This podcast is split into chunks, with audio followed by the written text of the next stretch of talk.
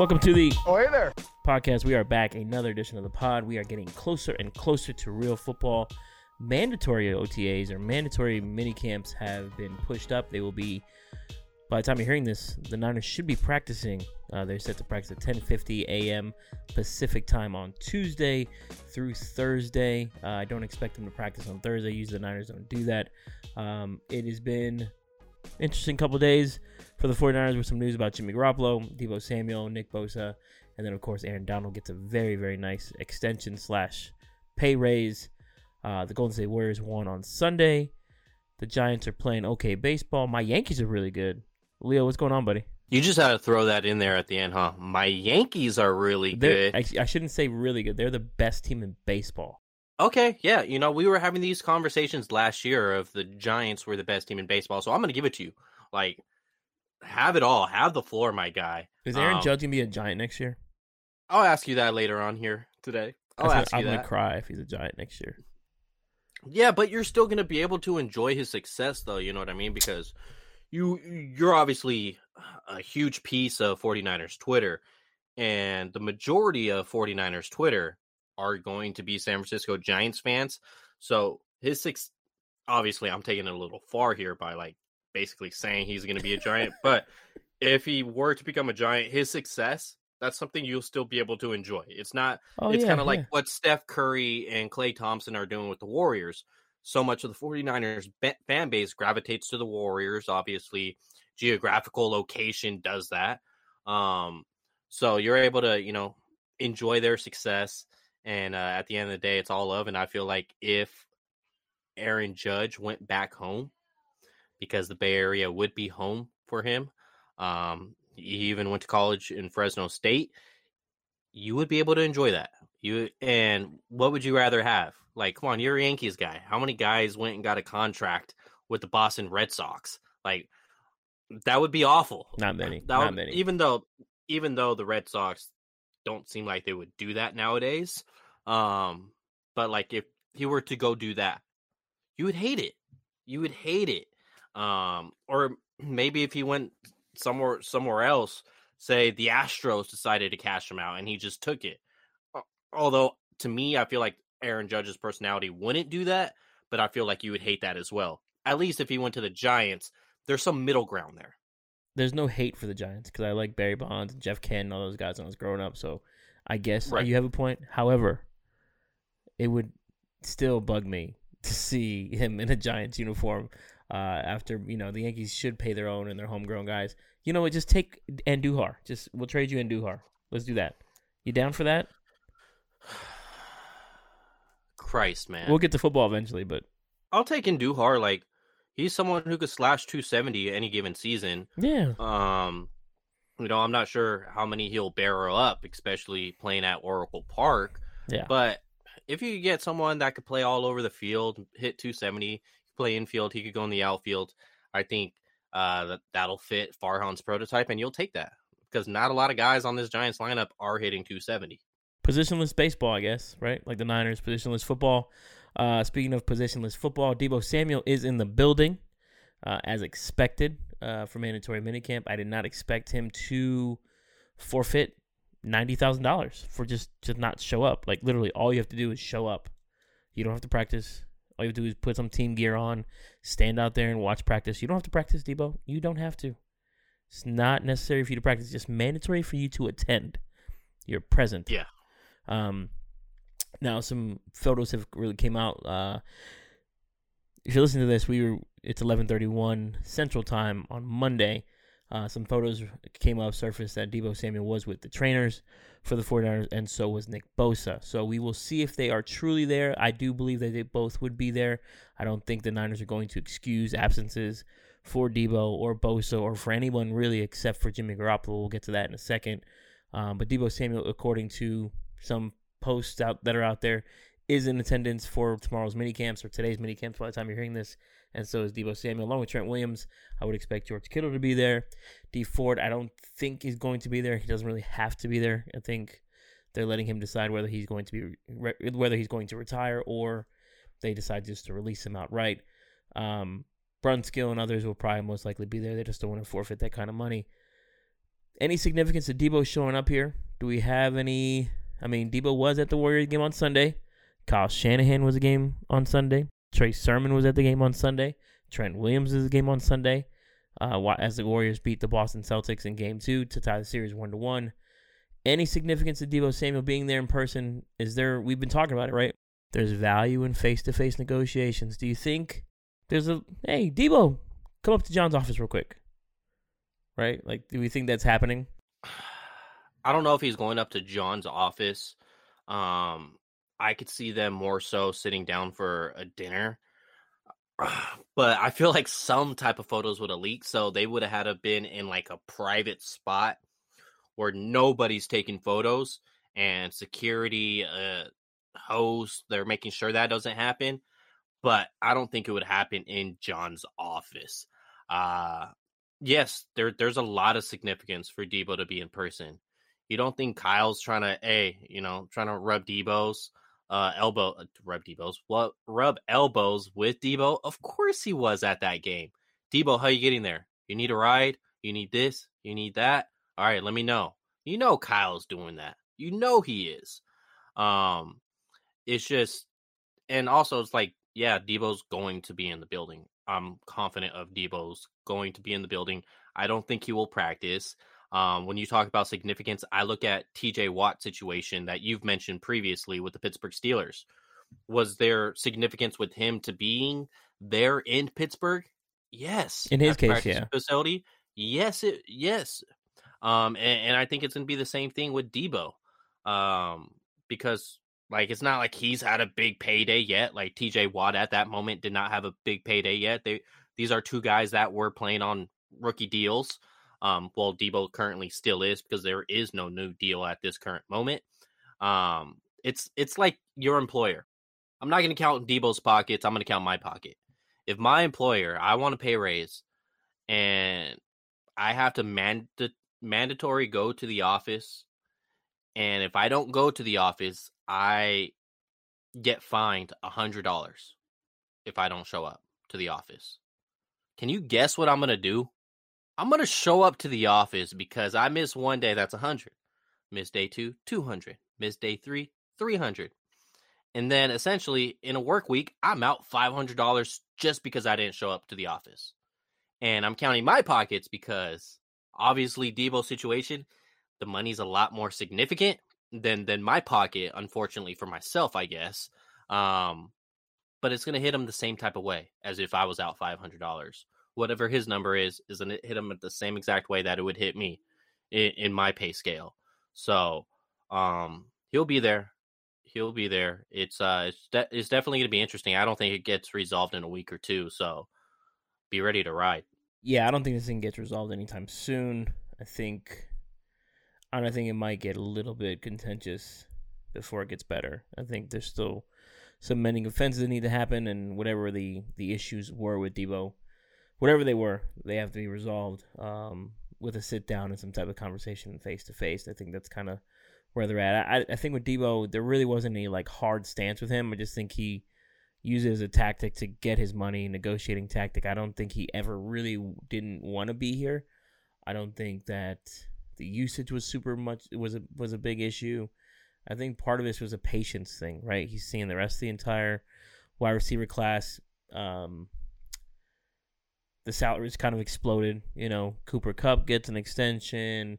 Davante Adams gets paid. Stefon Diggs gets paid you know, uh, AJ Brown got Christian Kirk. Christian Kirk paid. got paid. Like these guys that he probably feels are his contemporaries or his peers um, got paid, and he hasn't got paid yet, and you know, impatient in in the sense, right? And I think we've talked about it before. Like if if the original number was what Tony Pauline said, 19 million, the Niners came correct apparently because AJ Brown got 19 million, so they were in the right ballpark for his price point. So it's probably more so just a a timing thing with Deebo. Hey, look, give me my money now when I want it. And the Niners don't operate like that. They don't set precedents like that. And I wasn't worried about it getting done before, and I'm still not worried about it getting done now. I think there this will come to a resolution before training camp. They'll get it done. Uh, I don't expect to see Deebo Samuel taking any live reps or 100% go on uh, the practice field at all in the next three days, and the Niners have a really long break until training camp. So, um, Nick Bosa also in the building. Some news that kind of ties to Nick Bosa and Nick Bosa's future. Aaron Donald just got an extension, a huge extension, like a, a really really big pay raise. Um, for any of those anyone out there who thought Nick Bosa would not crack thirty million dollars a year, he's going to crack thirty million dollars a year, and I think it's going to look like a, I think the Niners should probably try to do this deal, you know, like a six-year deal, something really, really long-term to protect themselves as well. Um, so, according to Ian Rapoport, the Rams have reworked all all-world defensive tackle Aaron Donald's three remaining contract years to give him a massive $40 million raise through 2024, making him the highest paid non QB in the NFL history at 31 years old. He gets $95 million through 2024. So he gets paid for 2022, 2023, 2024. He's getting over $30 million a year. It's essentially a two year, $60 million extension. Um, what does that mean for Nick Bosa? So, looking at Nick Bosa's numbers, or not Nick Bosa's numbers, but looking at the pass rusher numbers for value, Khalil Mack is still the highest valued um, pass rusher at 141, 141 million. Joey Bosa at 135 million.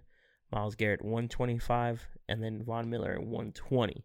Now the AAV or average annual value, Joey Bosa is getting 27. Myles Garrett's at 25. TJ Watt's at 28 if we're looking at just normal inflation in the NFL, TJ Watt was the most recent large contract extension. Um, and he got 80 million in practical guarantees. Myles Garrett got 100 in practical guarantees, and Joey Bosa got 102 in practical guarantees. Now, but Joey Bosa's deal was done in 2020. I would assume that Nick is gonna see close to 150 million over five years, and probably likely see 110 fully guaranteed, putting him at that 30 million dollar mark for average annual value.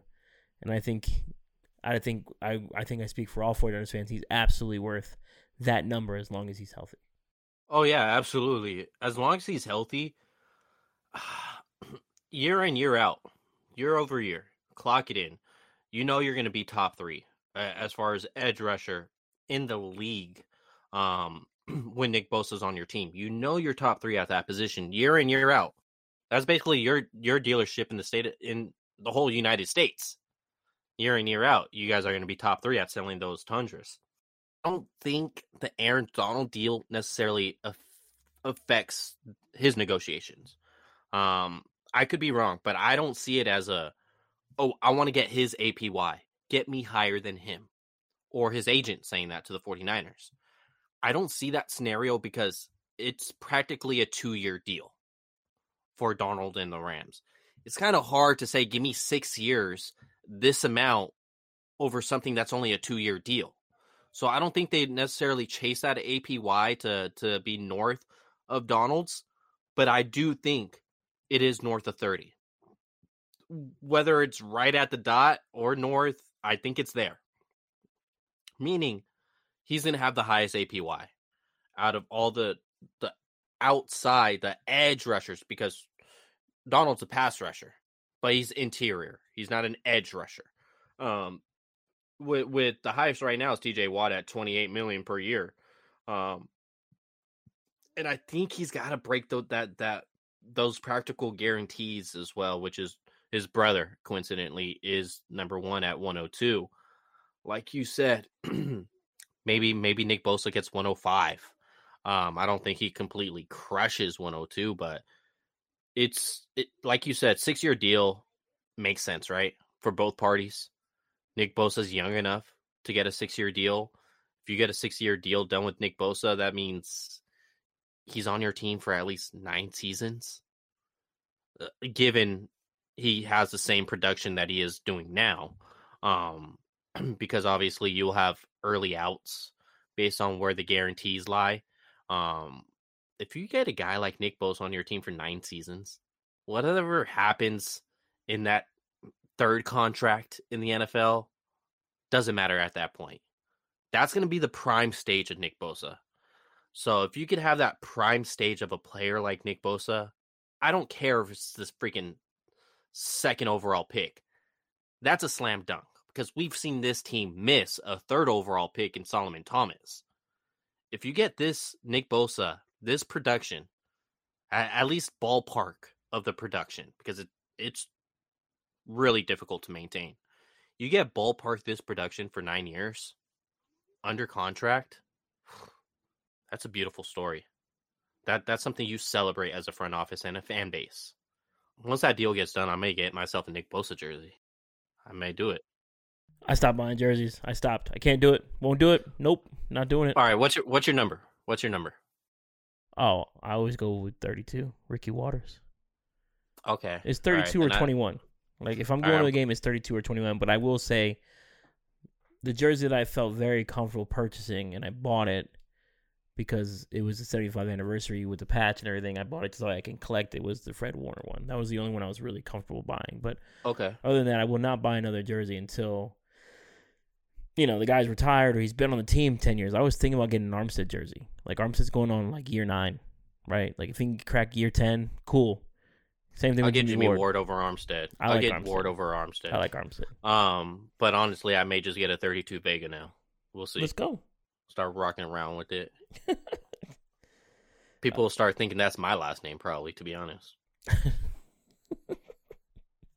Um, yeah. So Nick's gonna get paid whether it's now or next season, and I think it'll probably be going into next season once he does. You know, but the thing is with the Niners, I've said this before with players like it's always better to pay them early than pay them late, right? What if Nick goes out there and has a 20 sack season, another All Pro year? He makes the Pro Bowl, right? Like the price, yesterday's price is not today's price right? I- that's that's the I situation he, you run into with a guy Yeah. like Nick Bosa. Like right now, could you get him at 150 for five and 110 guaranteed? Right? Let's just say after next season, let's just say let's just say he cracks 20 sacks, an All Pro year. Right. Does that does he still get the 150? Yeah, but that guaranteed number probably creeps up higher. Right? Does he get more?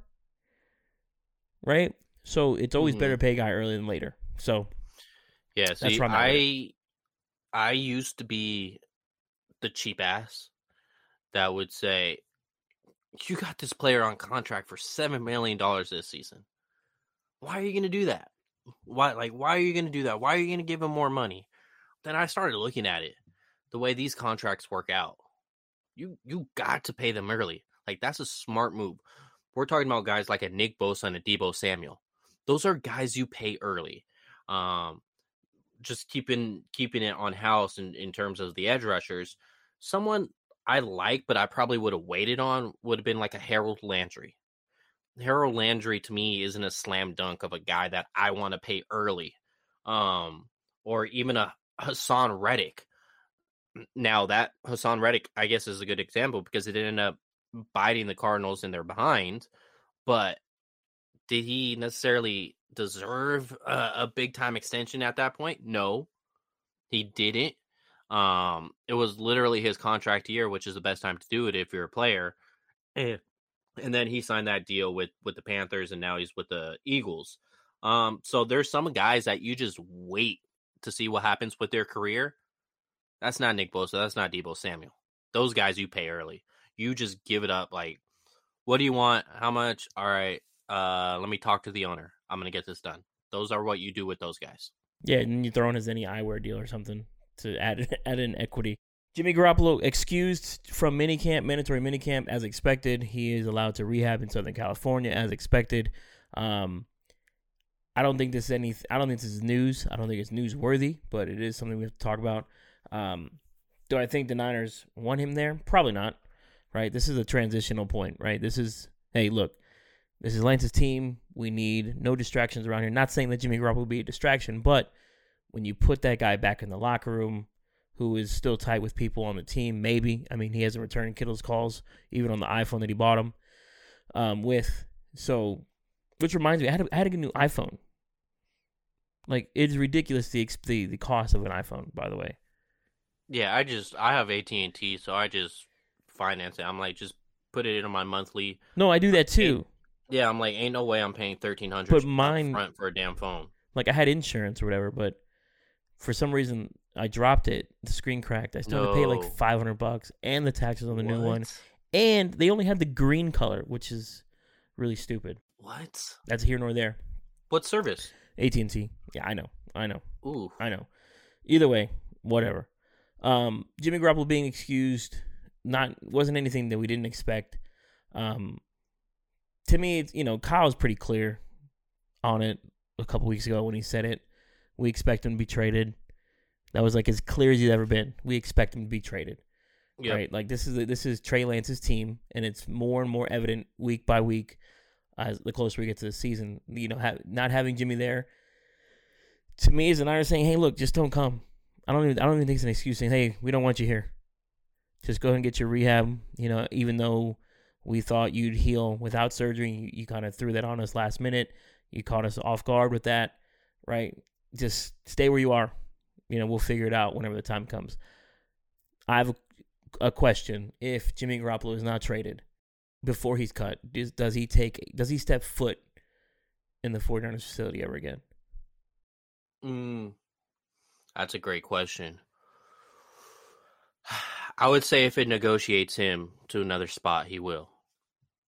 So if he's got to step in there for negotiation practices, then probably.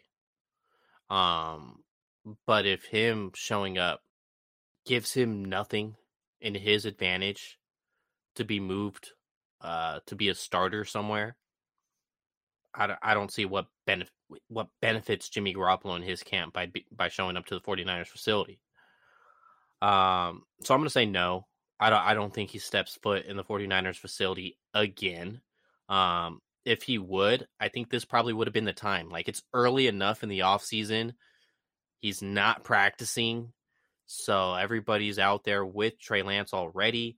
Um, but it's just what this reminds me of the he's excused uh from mandatory camp is just kind of a an employee that is you know that lost his job because Jimmy Garoppolo essentially lost his job to Trey Lance. Um, so it's like an employee losing their job and then saying, "Oh no, I, d- I didn't get fired. I quit." That's what this feels like. An employee saying, "I didn't get fired. I quit." Um, he's not going to be a part of the team next year. Um, there there is nothing to be excused about. What I am glad that it did get reported publicly by Tom Pelissero because it squashes the whole narrative of oh is Jimmy going to start for the 49ers in 2022 is it going to happen? Is it going to happen? Like they're still trying to facilitate a trade. There's there, we're we're in June we're about to be in mid June like you don't go this long without the quarterback being traded or released um like come on if you're the if you're the starting quarterback of a team you're in building at this point you're in building. If you have a chance to compete when you're healthy, you're in the building. To me, this essentially tells me that he has no chance to compete. He Mhm.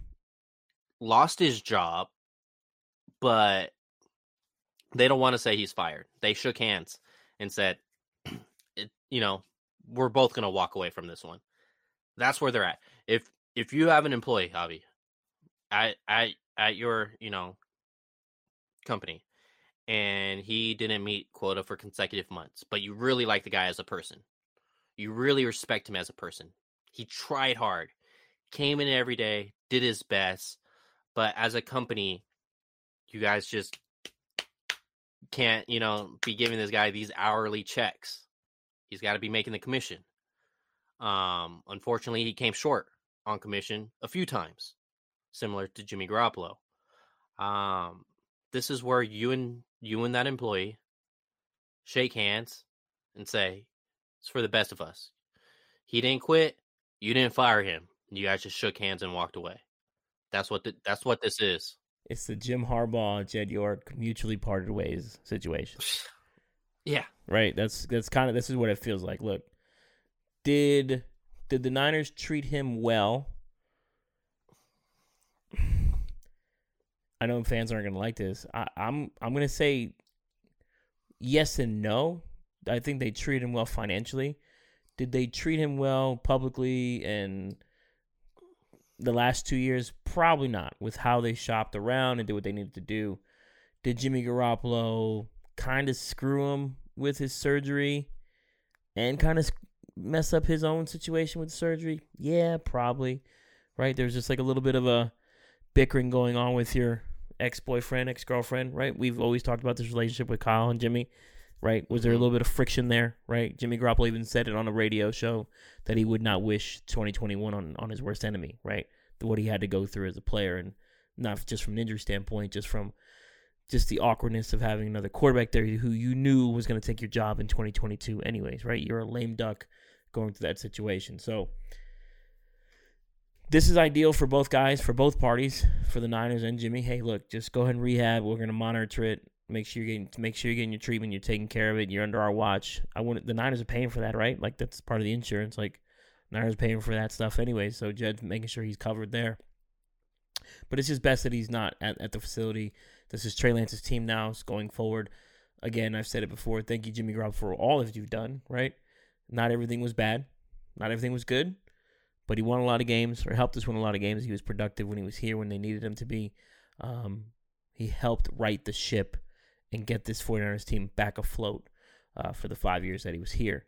Um, so we'll see how this goes. We'll, we'll, keep monitoring the situation. I still don't see a landing spot for him. I don't see a starting opportunity for him unless someone gets injured.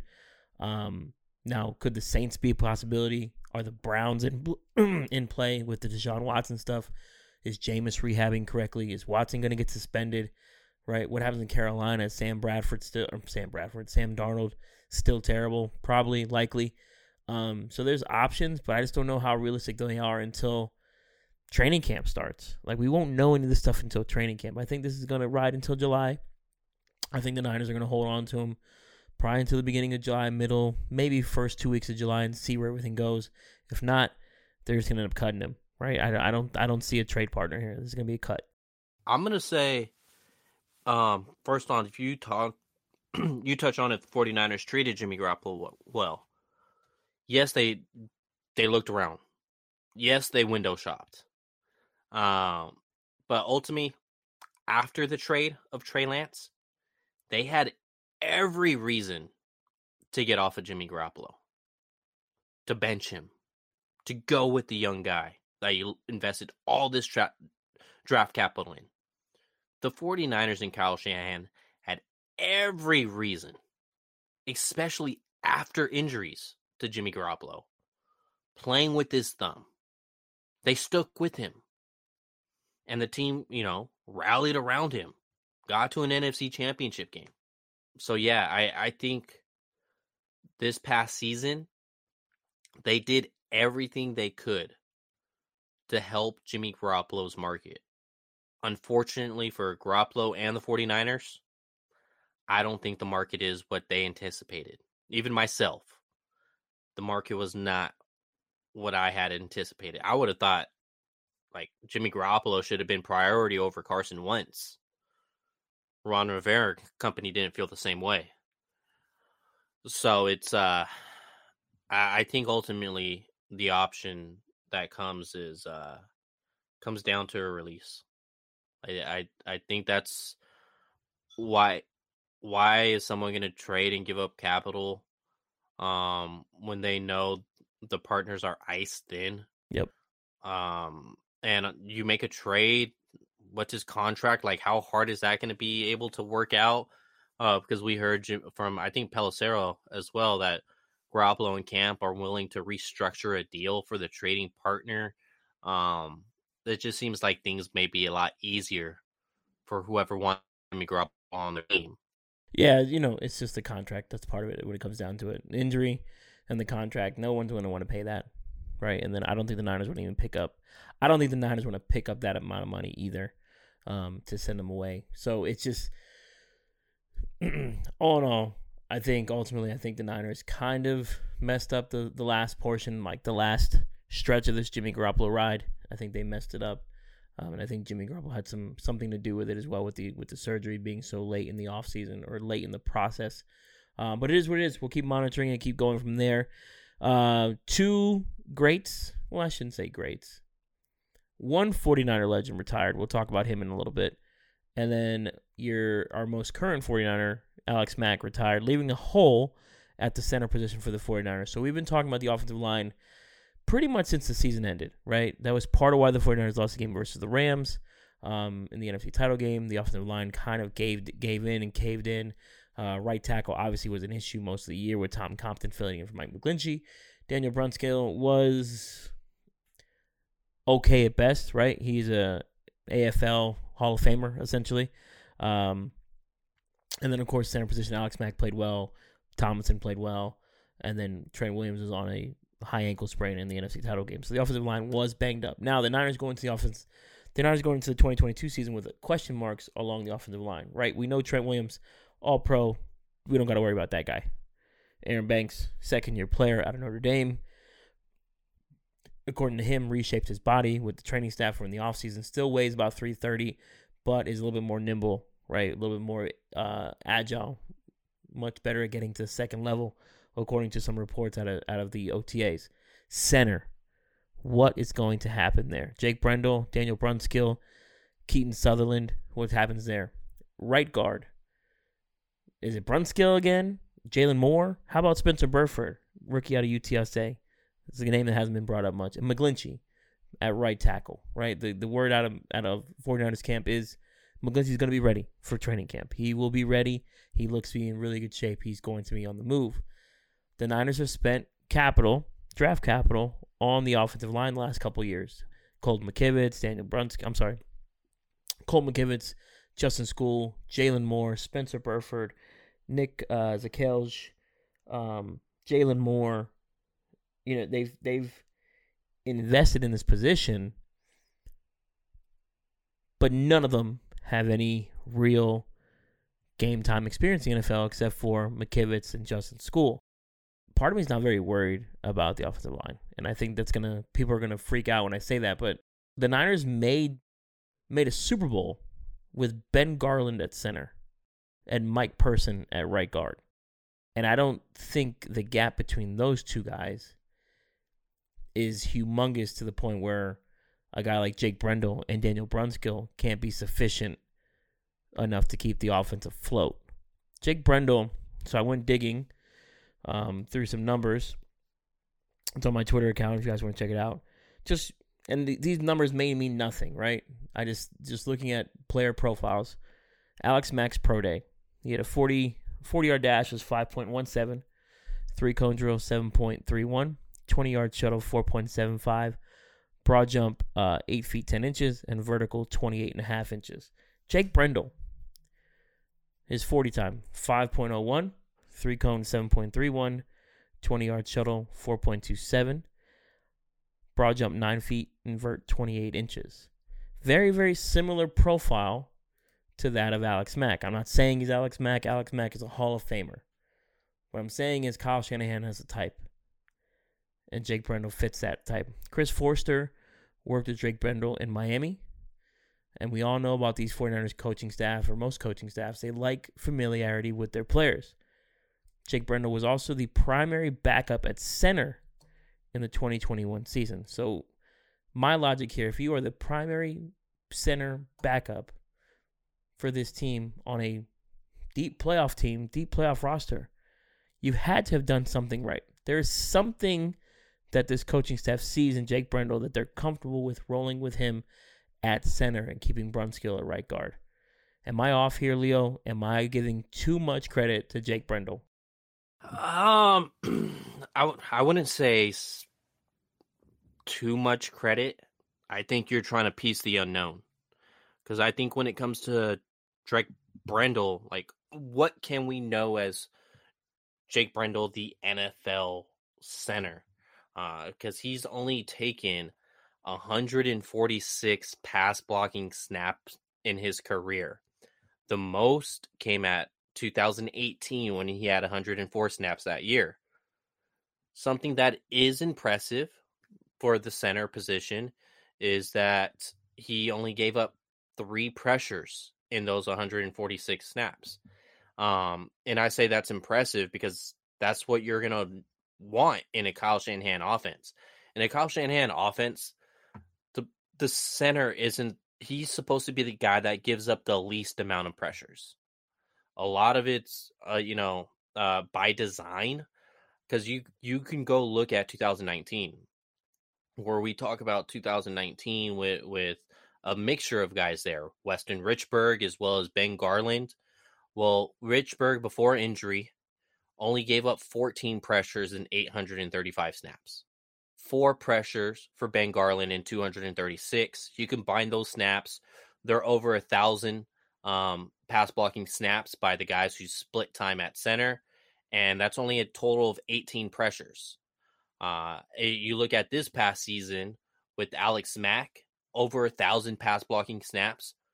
He was better than those two guys, obviously. That's why Alex Mack had the career he had. He only gave up 12 pressures in the 17 games. You look at Brunskill in his sole season at center. Over a thousand snaps, pass pass blocking, 31 pressures allowed. So 2019, the center position did not give up 20 pressures. 2021, the center position did not give up 20 pressures. Hell, didn't even give up 15 pressures during the regular season. And then you have Daniel Brunskill's year where he gave up 31 pressures at center. I get it. He can have highlights blocking Aaron Donald or Za'Darius Smith trying to line up over him when when Brunskill was at center. But at the end of the day, in Kyle Shanahan's offense, the center position is not supposed to give up 20 pressures in a single season. Daniel Brunskill surpassed that at 31. That's the pressures that you see at the at the right guard position in Kyle Shanahan's offense. And I say that because in 2019, uh, Person was at 33, and this past season, Brunskill was at 36. Um, so you see the 30 amount at the right guard position in Shanahan's offense, and they could get by. What happened in 2019? They went to the Super Bowl. They could get by that. This past season, NFC Championship game, they could get by that. You can't get by the center position giving up that amount of pressure rate. Um, and that's what they had in Brunskill's sole season at center. That's why I'm banging my fist on the table. Don't show me a highlight of him at center blocking Za'Darius Smith. Don't show me that the numbers say the stat you know they they say what it is. Um because every play that you could show me against a top pass rusher you could you could see about two plays versus two guys that are rotational guys creating pressure against Brunskill at the center position. Um it's a tough position. You're asked to do a whole lot more. So I don't blame Brunskill in that. He kind of got thrown into the fire there. I don't blame him for that. Um keep him at right guard. He just finished his full first season at right guard. There's no reason to switch him for camp. You let it battle out. The 49ers, they were saying they knew what Alex Mack was leaning. Okay, if they knew what, what where he was leaning, they should be prepared and they should be comfortable at who's going to be at center.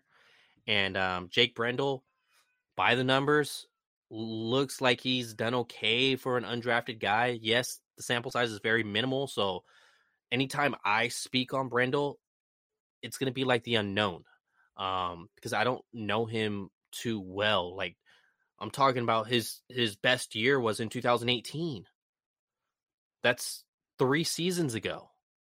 Hell, who, who's that's actually that's four seasons ago. The way yeah. this the, this this works out because 2019 is three seasons ago now.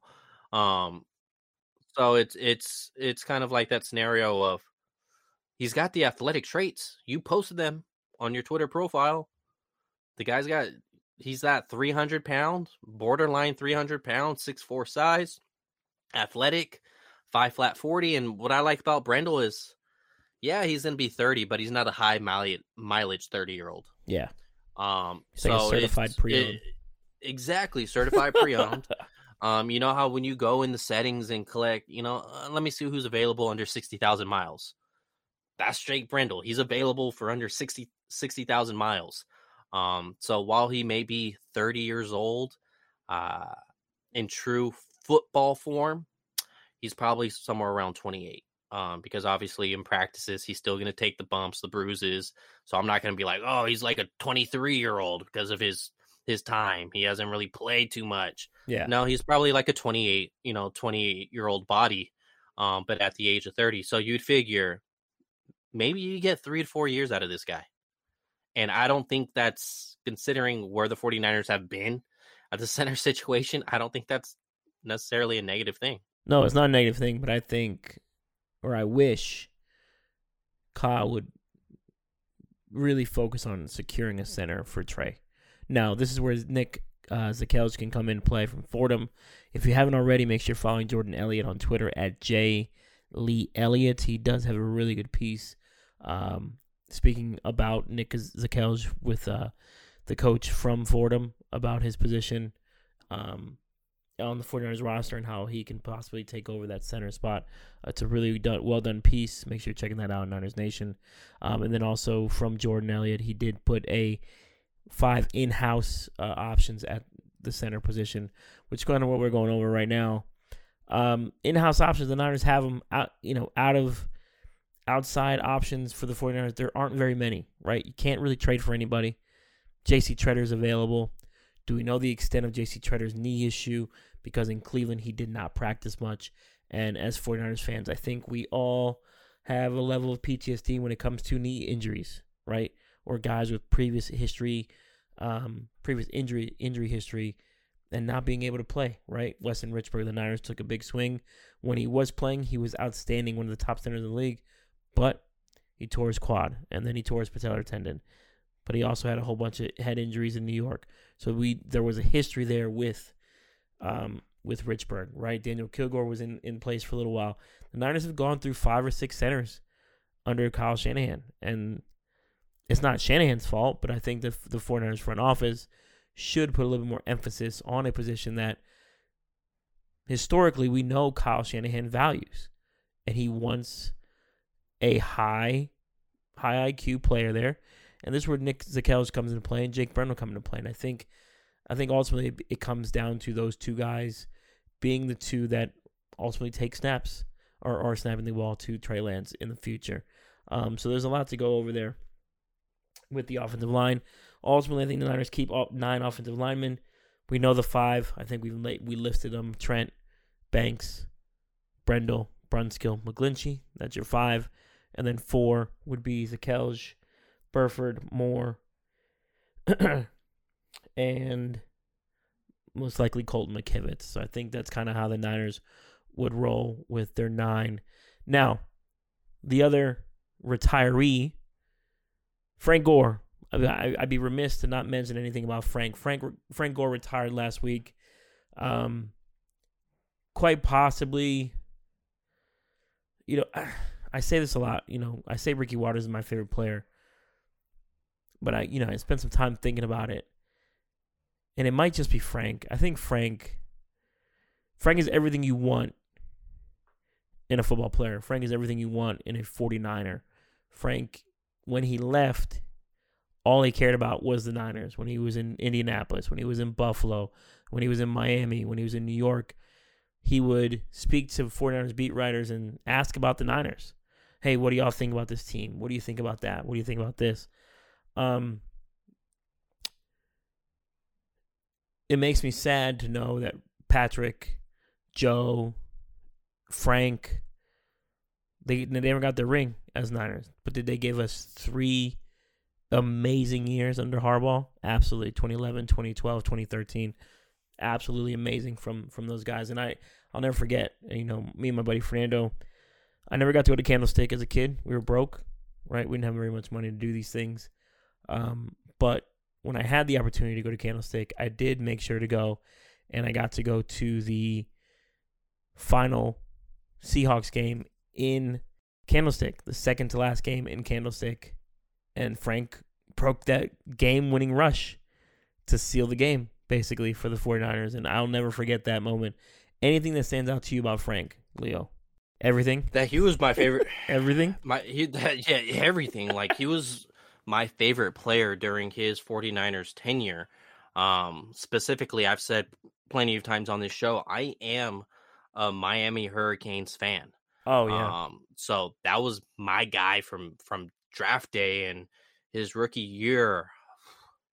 What was that? So I was a 12 year old annoying ass kid, um, in the stands, yelling at Frank Gore in his first preseason game for an autograph, and he was actually turning around telling me, oh, like, like literally 10 times, I'll go once the game, uh, once the game's over. And so I, I finally matured up and was like, I should probably stop bothering this guy. um, but as soon as the game was over, I swear to God, I thought he was gonna forget about me. As soon as it hit zeros, came rushing over to me, signed my jersey, signed my hat, um, did things for other fans in the stadium. So like that, I've always appreciated him. From that was his rookie year. Um, LaDainian Tomlinson's on the other side. Like he could have went and shook hands and tried, you know, try to rub elbows with him. Uh, obviously a future Hall of Famer in LaDainian Tomlinson. Uh, but no, he uh, he did that for the fans, and he showed that for the rest of his career. Once he did essentially made it in the NFL, he he always carried that with him. Congratulations to both Alex Mack and Frank Gore on two Hall of Fame careers. Thank you for what you've done for the 49ers. Alex, you were only here for one year, um, but you were appreciated. And then Frank, of course, he's going into the 49ers Hall of Fame. He will be eligible for Hall of Fame induction in 2026, if I read that correctly. Um, sad day as a Niner fan, man. His career's over. All those guys are done. Joe, Pat, now Frank, Bowman. Those guys had a hell of a run. I think as 49ers fans, we can appreciate that that four year run that they gave us, and it was great. So I'm getting Yeah, emotional, but- man. I miss those guys. Yeah, I was going to say, you know, the, the great thing about being a 49er fan is you run into players like that Montana, John Taylor, Jerry Rice, hell, Francis, um, Rathman. And then you go on to the next set of guys Young, T.O., um, Hearst, you know, Mo- Hearst, Garrison Hearst, man. Julian Peterson. Julian Peterson was a big one. Yeah, Yeah, it's well now that you bring up Julian Peterson, hopefully they learned their lesson at the edge rusher position. Um, don't let that, don't those guys walk out. yeah, don't let those guys walk out because obviously Charles Haley, they let him go. He had a hell of a career in Dallas. Let Peterson go. Ended up having a Pro Bowl year very next season with the Seattle Seahawks. So, uh, yes, pay Nick Bosa, please. Um, but yeah, it's like that's the beauty of being the 49ers fan is you get those players and then it's it and then it just cycles over with another one. Um, once the day comes when when these other guys, we're gonna have the same sentiments because Deebo Samuel's a hell of a player. Fred Warner, uh, Nick Bosa, as George I already Kittle. alluded to, Kittle, Trent, Trent. Williams now because by the time he's done, he's gonna be with the Niner for a while. Um, Jimmy Jimmy, Ward, Ward, I would even throw in there. Armstead, yes. Um, hell, what the way Azeez is progressing, like he may be a name in a few years that we feel the same about. So that's a good thing about being a 49ers fans is it just it rolls over in, in, into more wealth, and uh, it's not say what the Jaguars have to deal with. Like, ha- have they recovered since Jimmy Smith yet? I don't know. No, So Fred Taylor, have they recovered yet since then? I don't know. Maybe Maurice Jones-Drew, but that's about it. It's not. A, you know, we we're we're usually pretty objective. The last ten minutes of the show have been all Homer is Homerism, but it's Frank, man. It's Frank. That's one guy that I will take my objective hat off for and speak of. And uh, for those of you who listen to the pod, I if you were to watch this, there's a humongous. I should say humongous. I have a framed Frank jer- Frank Gore autographed jersey behind me, and that's you know I, that's the only guy that I have multiple jerseys of. I have the the 06 one with the 60 year patch on it, or is it 07? One of the two. Um, and I got the 2011 Reebok one, and then I got the 2014 Nike one, and then I got the one that's autographed. So I have Frank's one that's in the house. That's for sure in the house. That's the one that keeps. That, that's the one will come out. You know, on a certain Sunday, I'll put that Yeah. one on. But yeah, that's the one That's one. funny. That's funny because I got I got three. I got the the 05, his rookie year one. I got the white one. I Yeah, I like got that one white one. better than I I got I like that one better than the burgundy color. Mhm. So I got the white one. as you guys remember, that's with the big SF logo on on the sleeves with the with the three stripes across and then the the outlined numbers. Um, so I got the 05 one because mine doesn't have the 60 year patch, of course. Um, I, am not wealthy like Javi. I got that on um, eBay, bro. I got that on eBay like a couple years ago. It was amazing. Oh damn! And then I got the I got the Reebok one um as well when they went back to say they in what like 2011 2010 when they went back to the old school style i got that one and then i got a i i want to say it's a 2008 pro bowl one where it's like a blue version the pro bowl yeah. jersey um so i i got that honolulu one yeah i need to get me one of those but i feel i feel like i need to get me another one though. Yeah get one more just for the road. Yeah yeah just just another one. Uh the show will be you know when once the show is posted it'll be posted on twitter. Make share your share your favorite frank gore moment in the thread. We appreciate that. Um, but as always i'm javi. That is leo. Uh, there is a lot more to come. Ota practices today or well tonight. Excuse me not tonight. When you're listening to this the practices will have probably started and finished by the time you listen to this uh, and then wednesday and thursday will be other practices we'll see if they practice on thursday but hopefully we get some Deebo updates, some Nick Bosa updates, and then some statuses on other players. Right? Fred, Fred and Kittle have not participated in any OTAs so far. Was to get some news on those guys. Um, Kyle Shanahan is set to speak uh, on Tuesday to the media after practice, and we'll go from there. We'll play it by ear as we go. As always, make sure you're uh, following everything at NinersNation.com. Follow the Niners Nation Twitter handle, and of course, follow me on Twitter at JavierVeg underscore, and follow my guy Leo here at Leo Luna ninety three. And as always, make sure you subscribe, rate, review on Apple iTunes, wherever you get your podcast. We do appreciate it. Uh, leave a review, and we will. I think Rob reads them all. So just go and do that for Rob. We appreciate y'all. As always, go Niners. Peace.